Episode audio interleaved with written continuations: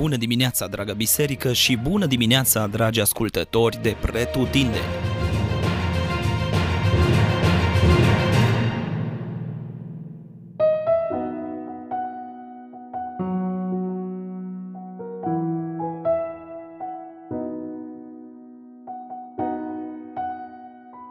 Leviticul, capitolul 3 În capitolul de astăzi ne este prezentată jertfa de mulțumire sau în alte traduceri mai este numită jertfa de pace sau jertfa de părtășie.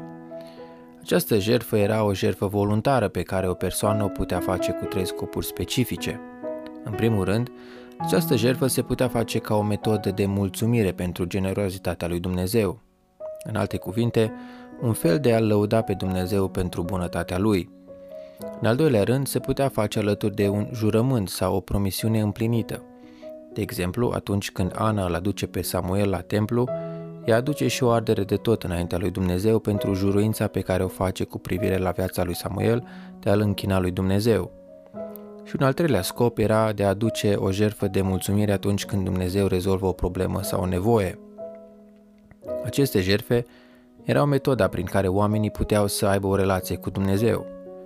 Însă ceea ce trebuie menționat este faptul că aceste jertfe fac parte din vechiul legământ pe care Dumnezeu l-a avut cu poporul său. Poate te întreb de ce a fost nevoie de jertfe. Și răspunsul este deoarece era nevoie de o metodă de împăcare și reconciliere atunci când cineva păcătuia. Însă două observații care trebuie menționate sunt acestea. În primul rând, există o diferență între jertfele poporului Israel și jertfele popoarelor păgâne. După cum știm din istorie și arheologie, majoritatea popoarelor păgâne aduceau oameni ca jertfe înaintea Dumnezeilor lor, însă Dumnezeul lui Israel nu a permis asemenea fapte. De ce? Pentru că viața umană este sacră și are valoare în ochii lui Dumnezeu, deoarece El a creat-o.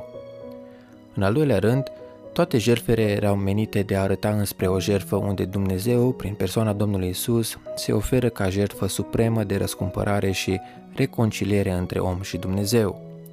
Dacă în vechiul legământ era nevoie de un sistem sacrificial, azi noi trăim prin har sub un nou legământ validat de jertfa de la cruce.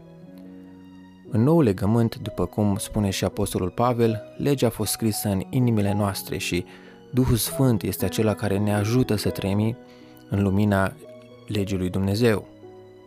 Astăzi Dumnezeu nu se mai uită la noi prin lentila unei arde de tot, ci prin ochii lui Hristos care s-a dat de bună voie pentru ca lumea să aibă libertatea de a veni la Dumnezeu și mântuirea ca dar pentru toți cei care sunt dispuși să-și predea viața lui Isus.